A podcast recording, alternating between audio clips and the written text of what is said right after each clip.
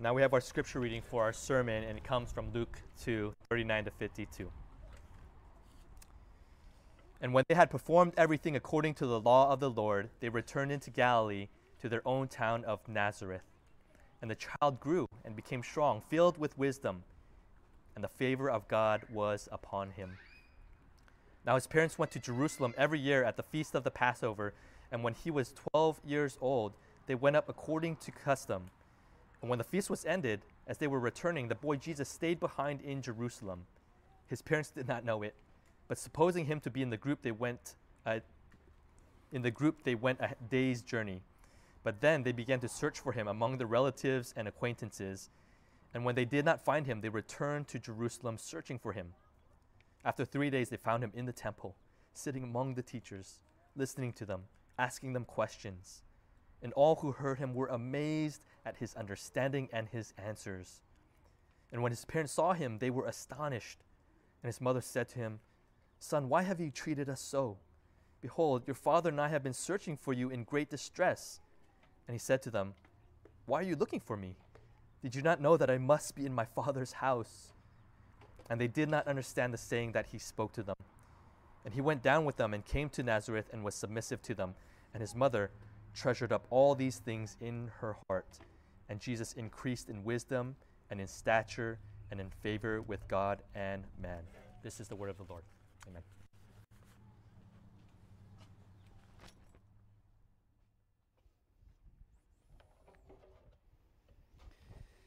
All right. Uh, well, good morning, everyone. It's good to see you all again. Uh, this Sunday and next Sunday will be our last Sundays out here. We'll be worshiping indoors. Uh, so we're all looking forward to that. Um, thank you, uh, big time, to the Sunday Ops team, the leaders, uh, you know, KR and Hannah, obviously Pas- Pastor Harry for leading them too. Um, but right now, um, as Harry just read, we're in the series of Luke.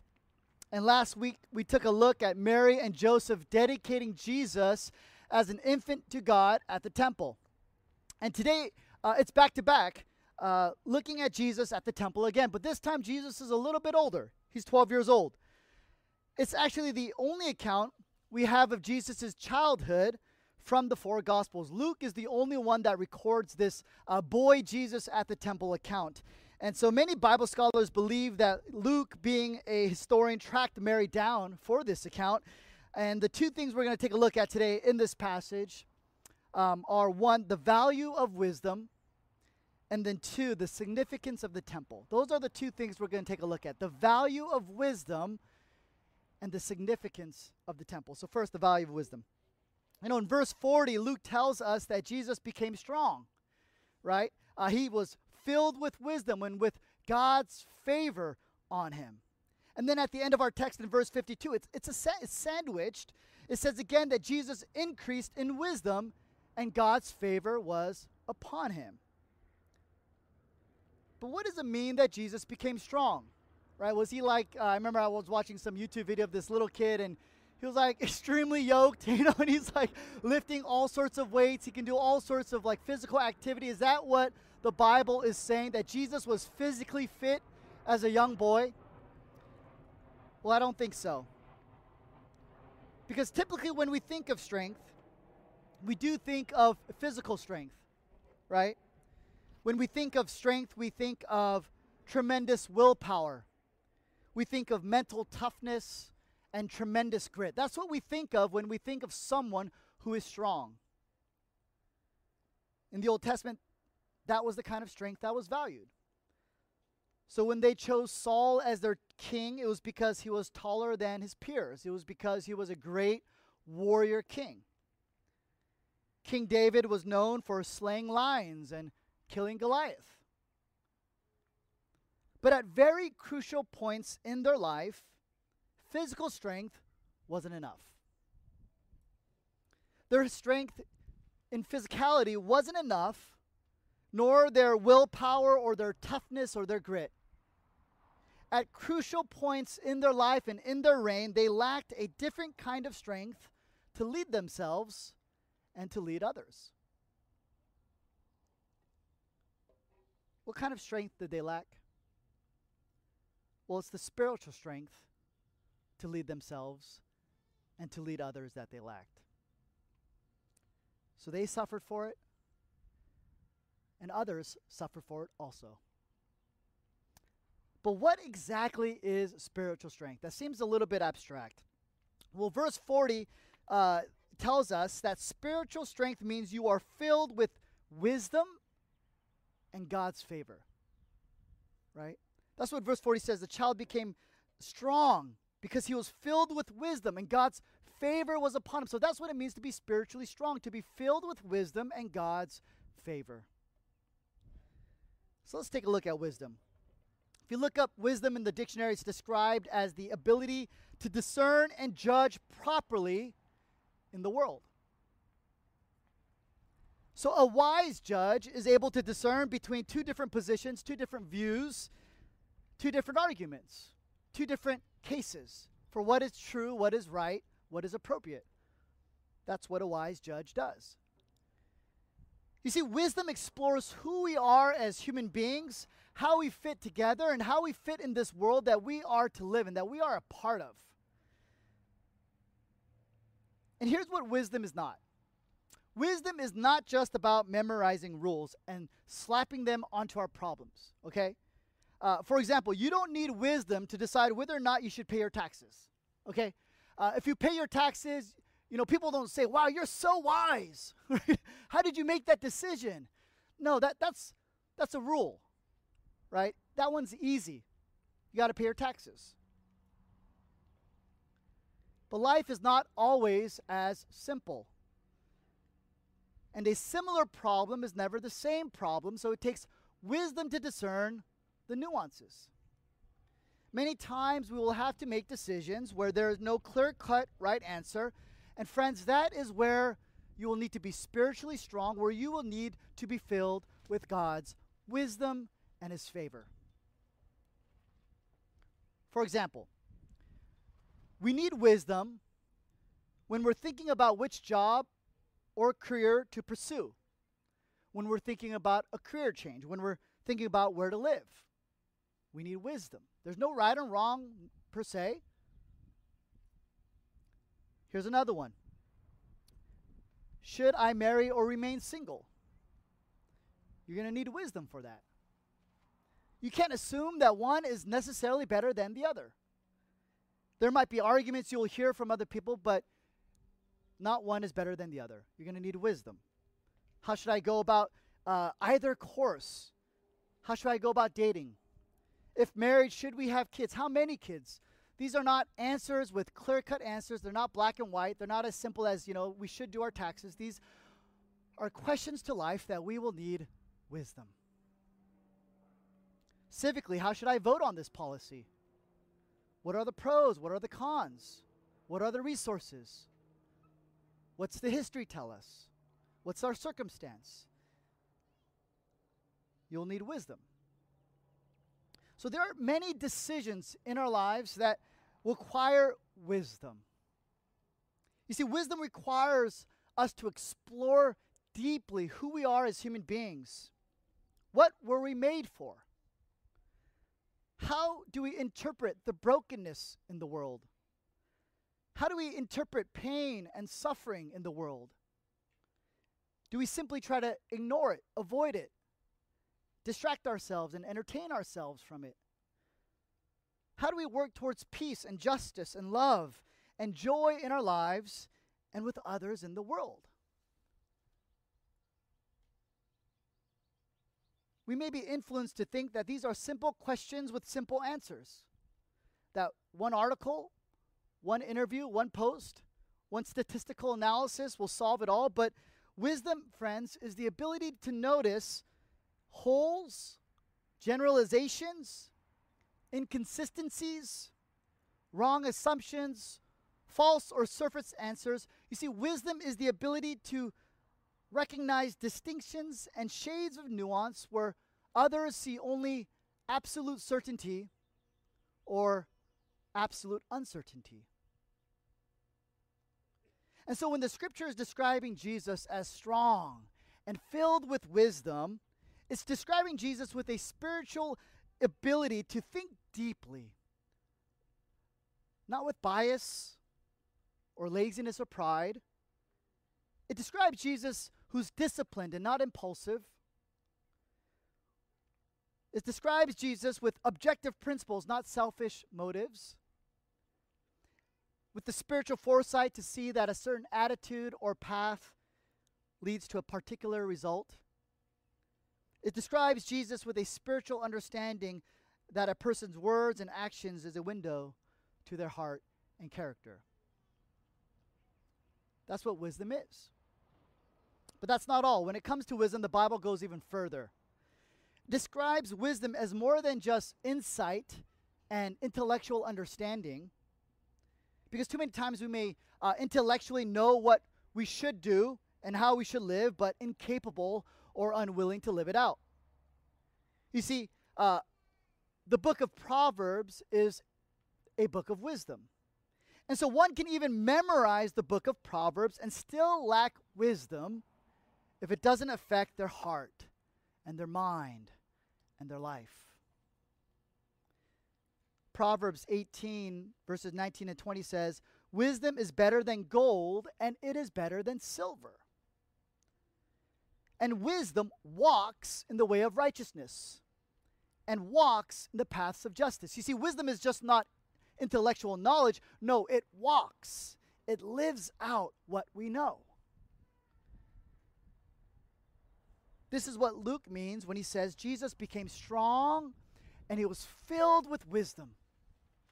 His life demonstrated his insight and spiritual understanding and depth of knowledge.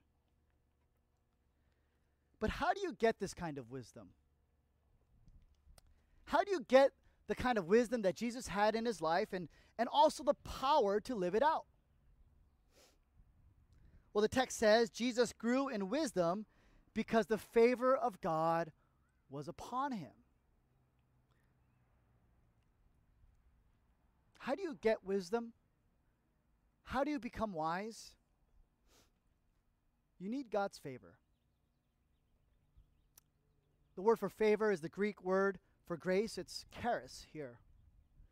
What Luke is saying is no one can attain wisdom by themselves. It always comes through the grace of God. In Proverbs chapter 1 verse 7, it reads, "The fear of the Lord is the beginning of wisdom." And this phrase, fear of the Lord, is the motto of the entire book of Proverbs. But what does it mean to have the fear of the Lord? What does that mean? Because when we think about fear, we think about being afraid, right? Living in fear, uh, petrified, trembling. But that's not the only way that this word fear is used in Scripture. It can also mean respect. What do I mean by that? Well, um, if I were to give an analogy, if you went to go see a doctor and the doctor is, is giving you some counsel and you're not really taking what she's saying seriously, you're not really paying attention to her really seriously, well, then it means that you're not showing proper respect for her craft, of her wisdom. There's no fear in what's at stake. And in the same way, that's what it means to fear the Lord.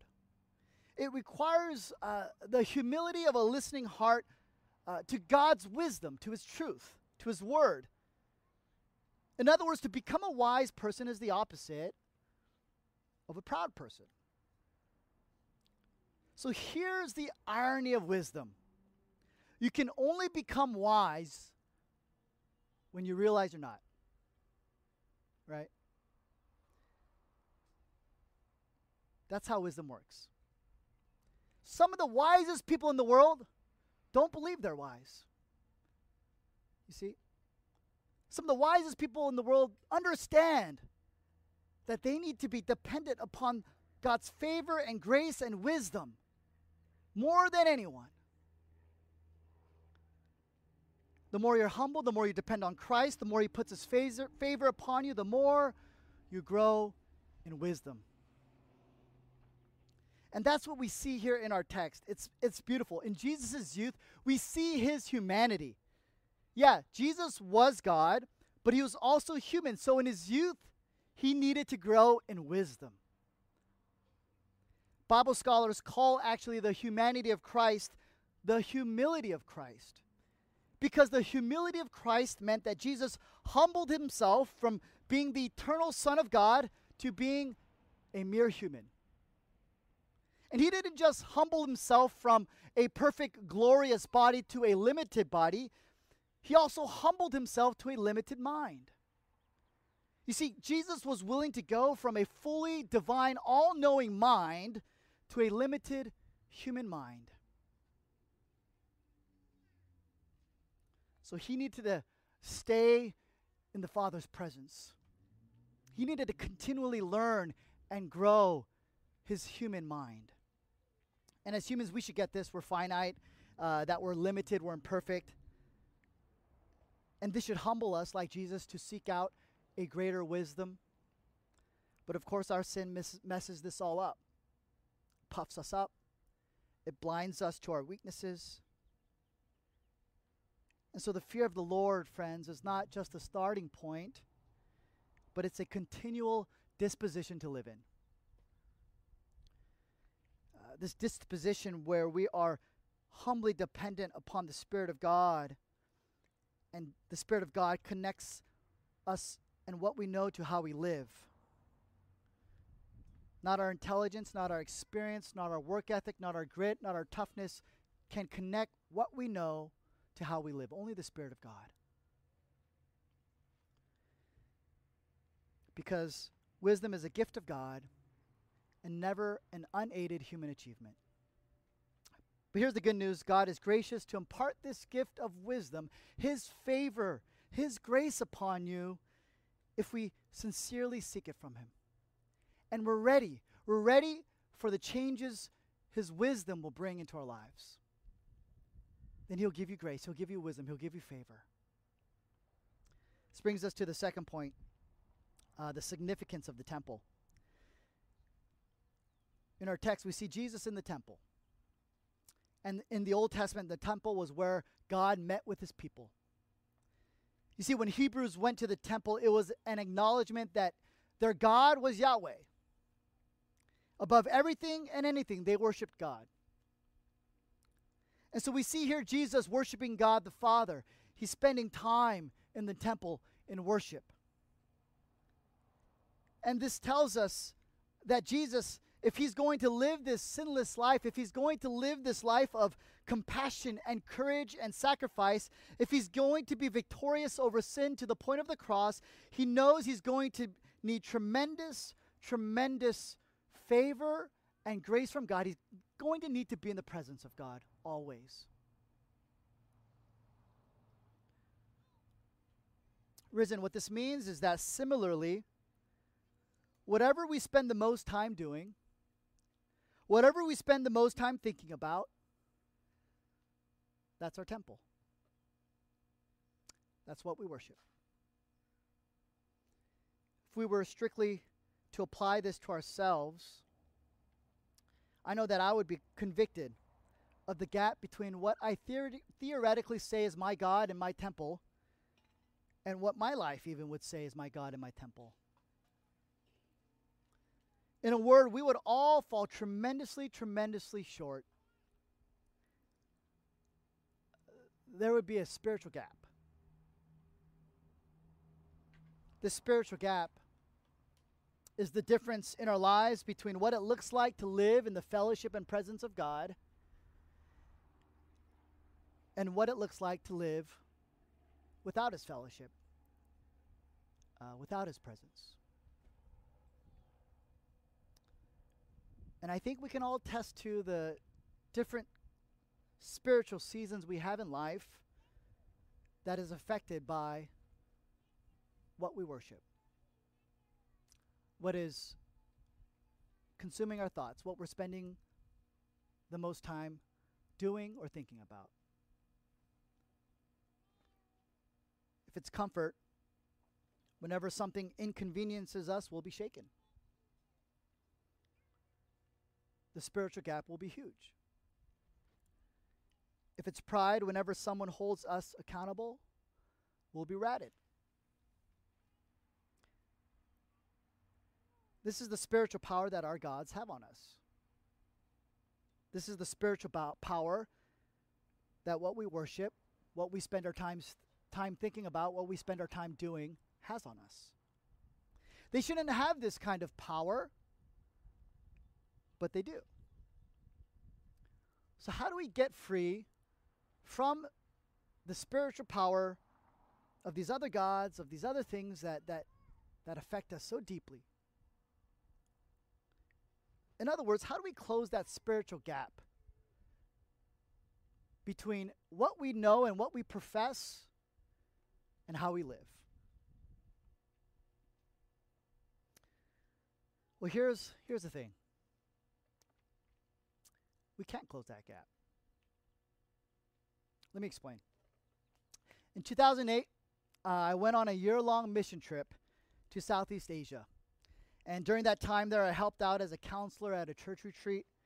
And one of the sermons at the retreat was on how the desires of our sinful nature, ourself, is against the desires of the Spirit of God right? God says serve, we say nah, I'm lazy, I'm tired. Right? God says love, we say nah, nah, I hate that person. Right? God says forgive, no, no, that person doesn't deserve my forgiveness. Right? God says be patient, it's like no, I need it now. Right? It's like you know, God says all sorts of things. Ourself says no. Right? There is this spiritual battle, and as we're debriefing the sermon, one person asked me, teacher, how do we overcome our selfish desires?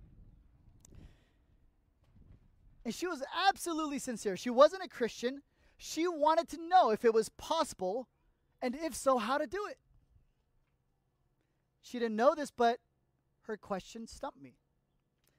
I didn't know how long I sat there thinking about this question. At some point, people started walking off to the bathroom. they figured out this missionary doesn't have the answer, right? Others are looking through the Bible, looking for answers.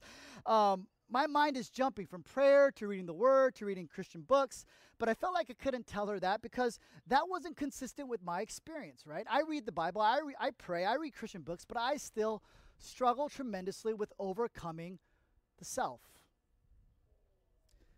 So, how can I answer this question in a way that is consistent with Scripture, but also with our experiences in life? So I'm sitting there. It's probably been like five to five to ten minutes, and I'm praying at this point, right? I'm literally praying at this point. I'm like, I've, I do not know if you've ever been in a position where you've got no answer, you don't know what to do, um, you know, and I don't know. I should have told her, I don't know. That's a good question, right? or let me get back to you. But I'm praying at this point, and God brings to mind Romans 5. And in Romans 5, Paul is writing to a church that is struggling to overcome sin in their lives. And this is what he writes He says, While we were weak, Christ died for the ungodly. God showed his love for us while we were still sinners. While we were enemies, we were reconciled to God by the death of his son. And so when I read this, it hit me like a lightning bolt. How do we overcome the self? How do we overcome sin? We can't. Verse 6 in Romans 5 says we're weak. Verse 8 says we're sinners. Verse 10 says we're enemies of God. Let me explain this a little bit more. Several weeks ago, Jen and I, we, we had a fight. Not a fist fight, just an argument. Some of you thinking, how big was this fight? Right? You're trying to figure it out. Well, I slept on the couch, all right? That was my choice, though. now, if you know Jen, you know she's a free spirit, right? Uh, if Jen was a Disney character, she wouldn't be Elsa from Frozen. She'd be more like Pocahontas, right? On our first date, she asked me if I wanted to go whale watching in the Pacific Ocean. And I thought, is this, is this woman going to kill me? I said, no, let's get some coffee. But this is one of the reasons why I love her. It's one of the reasons why I married her. I love the fact that her spirit is so free. But I grew up playing competitive sports. If I was a minute late, I had to run laps. If I forgot to play, I ran laps again. I got berated at. I got forced to do things that I couldn't do. That's how I was that's how I was raised. That's how I grew up. You add my engineering background to that, you can say that at times I can be a little bit overbearing. So, several weeks ago, there was a short period of time where Jen uh, sort of would forget about certain plans and double book our schedule, and I was and I'd have to frantically reschedule. Sort of happened on back-to-back days on a stressful week, and I and I just lost it. I was trying to communicate to her that I didn't feel very listened to, uh, that I was angry because I felt dismissed. That didn't go well with Jen because she felt like I was overreacting and she felt condemned. I felt justified in my anger. She felt justified in hers. Now, as a pastor, I read the Bible for a living, right? So I'm trying to read the Bible and pray, and this is really hard to do when you're really angry at your wife. so, for your sake, I've got to figure this out. I'm asking God to tell me, like, was I wrong? Where was I wrong? and he revealed to me that I might have had a right to be angry, but I didn't have a right to lose my anger. God was able to give me wisdom in that moment, to give me a distinction, to show me the spiritual gap. On top of that, he reminded me that I'm always do- double booking him, right? Devotions is on my calendar at 8 a.m. He's like, Where are you at? Showing up a little late again. He's kind and gracious to us all the time. We don't deserve it, we can never earn it, but He's always there, waiting to spend time with us. He doesn't hold grudges. He doesn't condemn us. Friends, it's all grace. Because, like Romans 5 says, we were weak. We were sinners. We were God's enemies.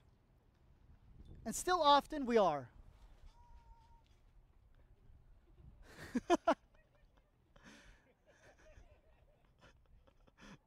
oh man, I got no words right now. but uh, good catch.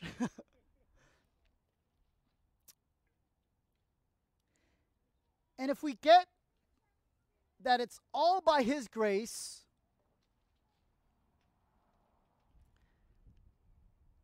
that we deserve or that we can stand in His presence, if we really get that, if we really get that here, if I got it here, then the more important thing was to show that kind of grace to Jen. To find a way, wisely, humbly, with God's favor, to figure out a way to show grace. You see, in that moment, I did not will myself to forgive her. There's no way I could. I was angry. I didn't have enough love within myself. In the same chapter in Roman, Romans 5, it says, We have been justified by faith. Faith in this grace we stand, because God's love has been poured into our hearts through the Holy Spirit who has been given to us. In other words, in that moment, I was weak, I was sinning, I was an enemy of God, but by God's grace, His love was poured into my heart.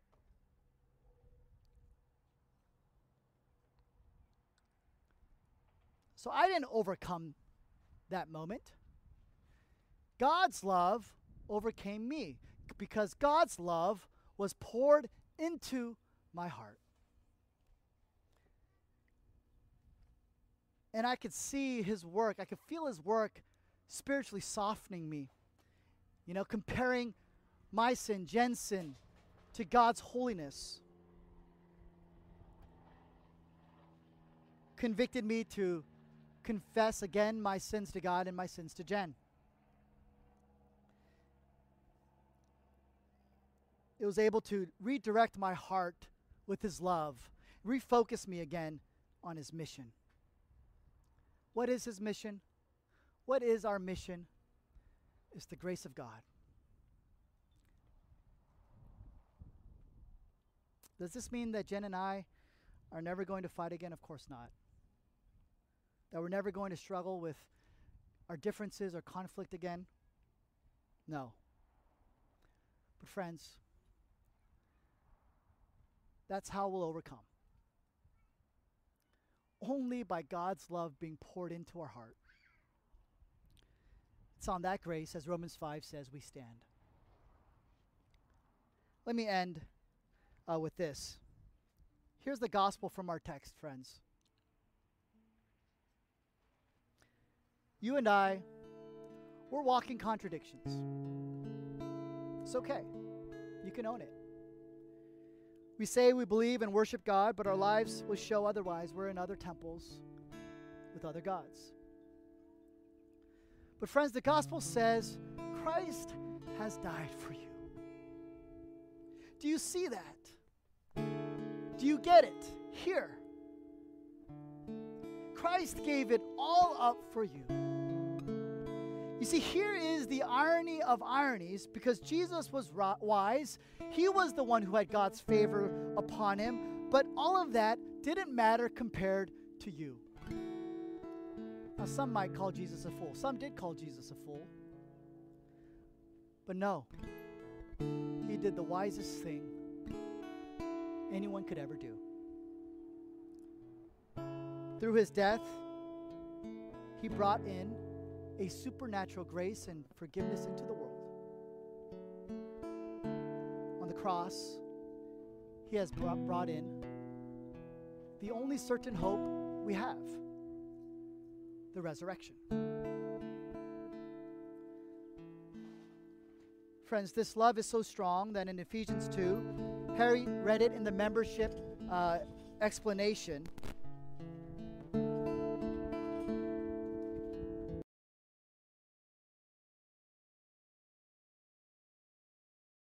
So strong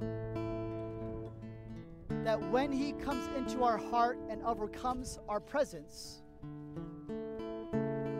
we become the temple of God. Can you believe that? You are not the temple of God because you are holy. You are only the temple of God because God makes you holy. That doesn't mean that you will be holy, but that's how powerful the spiritual reality of God's holiness is. He carries you. Friends, may this love, this gospel make us humble. May it make us wise. May it be poured into our hearts like cement into a foundation of a building. Let's pray. Gracious God, we come before you, and as we follow uh, the Gospel of Luke and Jesus' life, Father, we see what it means to be truly wise. We see what it means to be truly strong. We see what it means to truly have your favor upon us.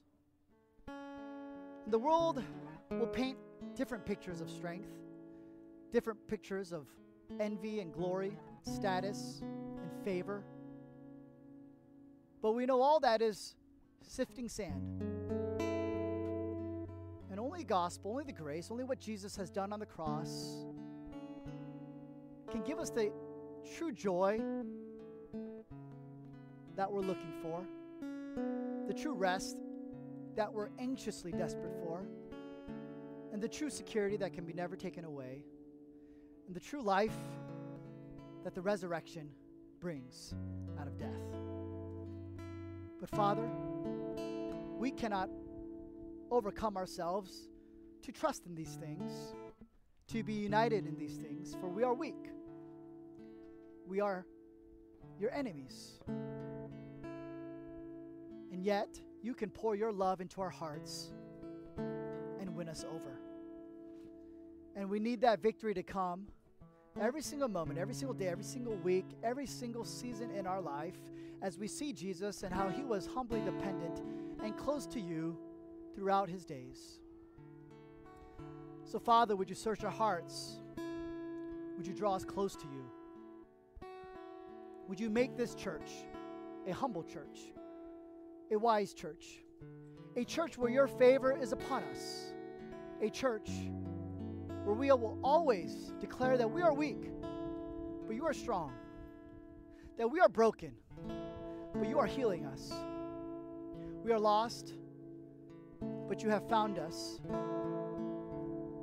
and you are using us for your glory, and you are bringing us home. We pray this in Jesus' name. Amen.